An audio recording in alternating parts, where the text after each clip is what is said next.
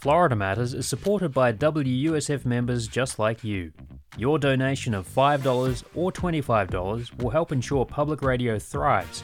And thanks to Candy Olson, an additional $50 will be added to your donation. Visit wusf.org slash match to maximize your gift today. Welcome to Florida Matters More, the podcast for Florida Matters, WUSF public media show about the issues and events that Floridians care about.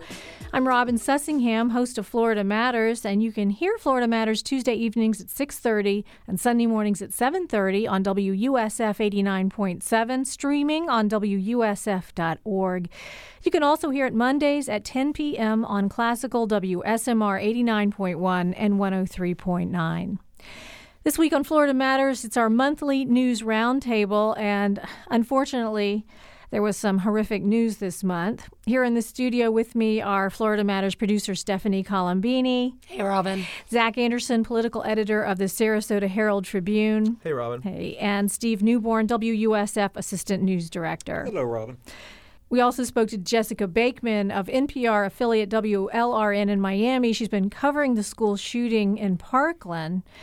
This is just a terribly hard thing for any of us to process, much less young teenagers. And Zach, I'm sure you've been hearing a fallout at Sarasota and Manatee schools. Social media has been going crazy with rumors. Um, have you heard of anything? Yeah, there's a lot of conversations going on about how to strengthen school security, harden schools so that um, you know you have maybe just one entryway uh, that you know maybe have bulletproof glass in some of these schools. I know uh, Governor Rick Scott convened uh, a task force, and there's some local school board members from the Sarasota area um, who are going up there. Uh, school board member Bridget Ziegler and uh, uh, one of the high school principals who are going up to Tallahassee, I believe to discuss uh, some of these school security measures. Mm-hmm. Um, that's something I think everyone can agree on. Yeah, I think I mean, it is. Whether, Oftentimes, however you feel about gun control, yeah.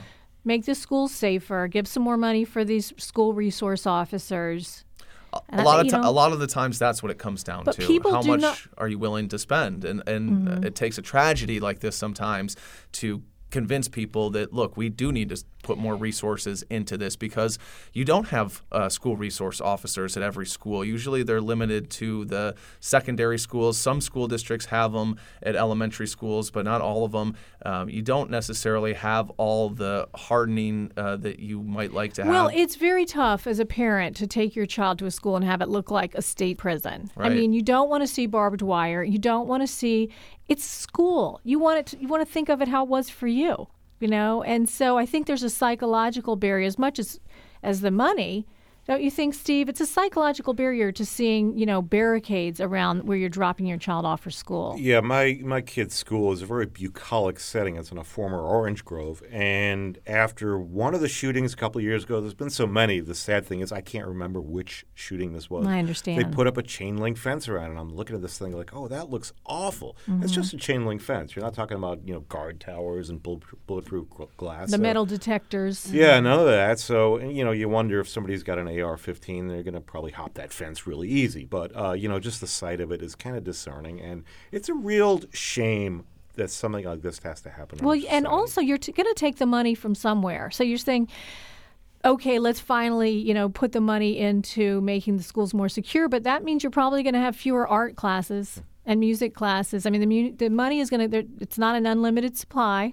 It's going to come from somewhere. Yeah, and the, the legislature is talking about a, a, bill right now that would limit the ability of school districts to tax themselves. So at the same time, so where's this money going to come from, right? And that's going to be a future Florida Matters on local control versus state and national control. That's, that's a great right. topic. Oh, we could talk about that. And social media, you know, like Snapchat and Twitter, have been really amping up the chaos. Um, the shooting had ripple effects in our area. By Friday the 16th, a student in South Carolina had posted a Snapchat message threatening a school in Lakeland. Two more teenagers in Polk County were arrested that day for making threats. The police were sent to the campuses. Kids didn't go to school. Um, it was crazy. There was another threat on Monday in uh, Braden River High School. Uh, police don't know how credible it is, but it seems to have taken a life of its own. I don't know whether this engenders copycat you know uh, accusations or calls in, but uh, Social yeah. media just adds a whole different layer to this to this thing. Right. Well, and social media is where the shooter kind of first revealed himself as being this sketchy character. Um, you know, he had commented on a YouTube video saying, I want to be a professional school shooter. And that's what people are pointing to as we should, you know, authorities should have the ability to react when they see something like that on social media to, you know, track that person down and bring them in for questioning and stuff because, you know, maybe he could have been stopped ahead of time. But then you also have, right, plenty of people who are just wasting everybody's time and resources, never meant to follow through on any sort of violence and are just kind of being jerks Just online. being jerks. But, then, where do you. But with this Nikolas Cruz, there was that YouTube comment, which I Mm-hmm. could see them saying, "Oh, it's just a, you know, there's so many crazy comments on YouTube." But then when when someone used a tip line, someone who knew him used a FBI tip line to say he's got weapons, he's saying crazy things, he's threatening the school, and then the national FBI never even referred that to the local FBI. It seems like the simplest thing. In the opinion of Robin Sussingham, have a better tip line. Have a local tip line. If they're getting 2,000 tips a day, which is what they said the FBI was getting, maybe we should have local tip lines that people can call because obviously someone was trying to do something. Right. And I mean, I think I saw that. I mean, there were dozens of police calls made to his house. I mean, it was clear for a long time that he's had issues.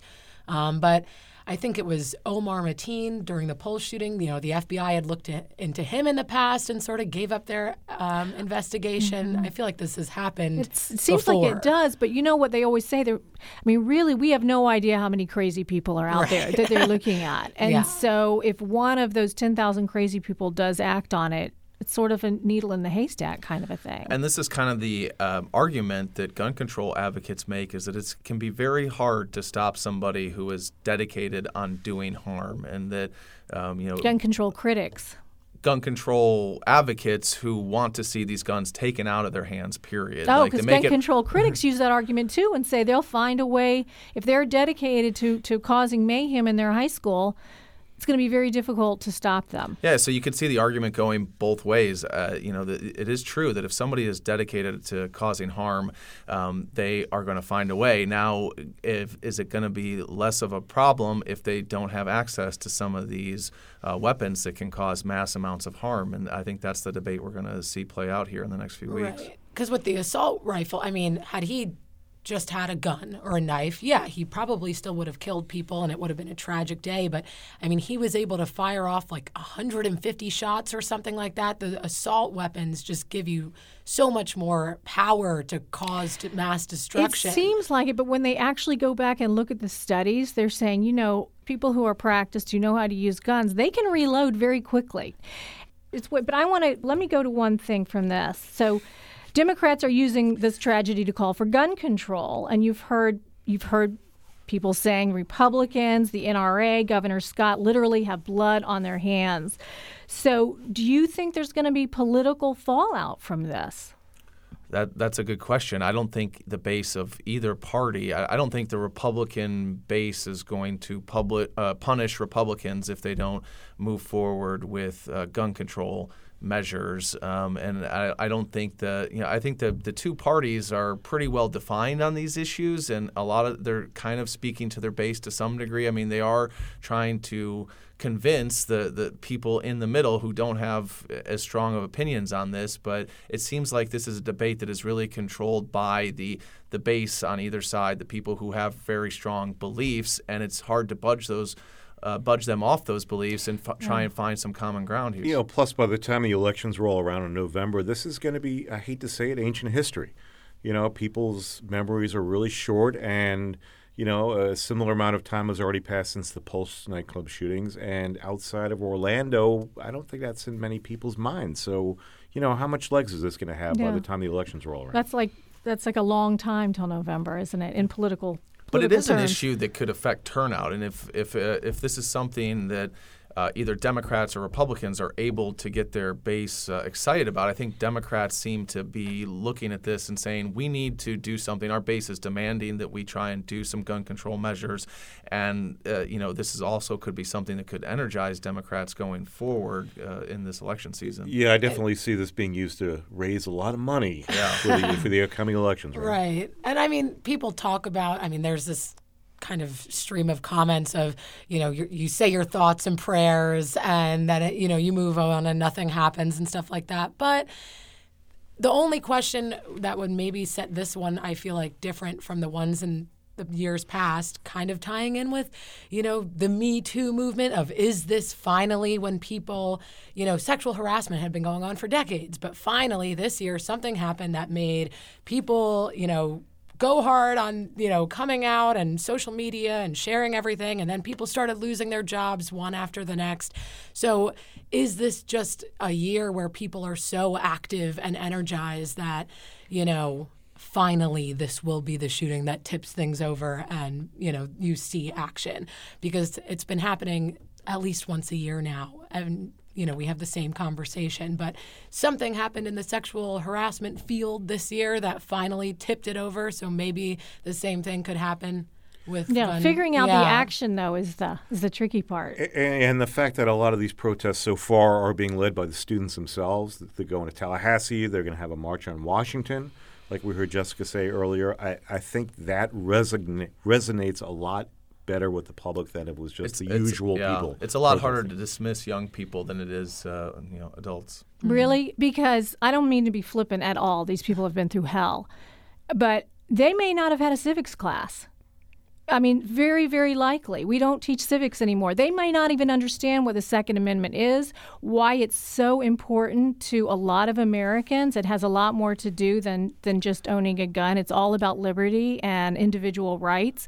It's a very philosophical conversation. And with young people now not getting any sort of civics education, I also think that the philosophical debate is not necessarily what moves things. It's more of an emotional debate. And if a, a- a kid can speak from the heart and uh, make a emotional connection with people, it might be more likely that something happens. I mean, people really, that's what tends to move. Uh, you know, politics along is when people just feel like there's a overwhelming sort of gut uh, uh, response that uh, they, they can't ignore. But I don't know if it's best to make decisions policy based on emotion. I do I agree with you that is probably what happens a lot of the time. But is that the way we really should be making decisions and making policy is based on emotion, not based on what evidence shows us to be to be to work Sure. No, and where the money question. should go to keep kids safe.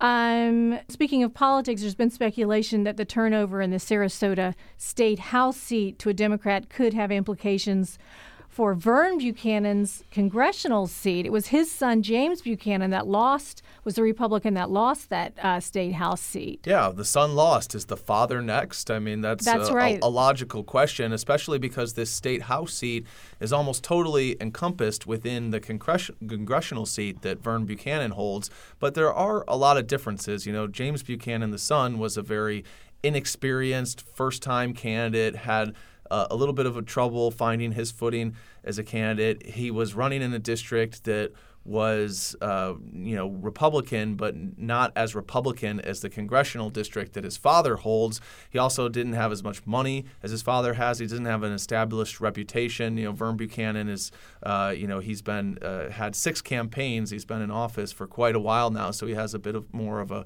reputation in the community.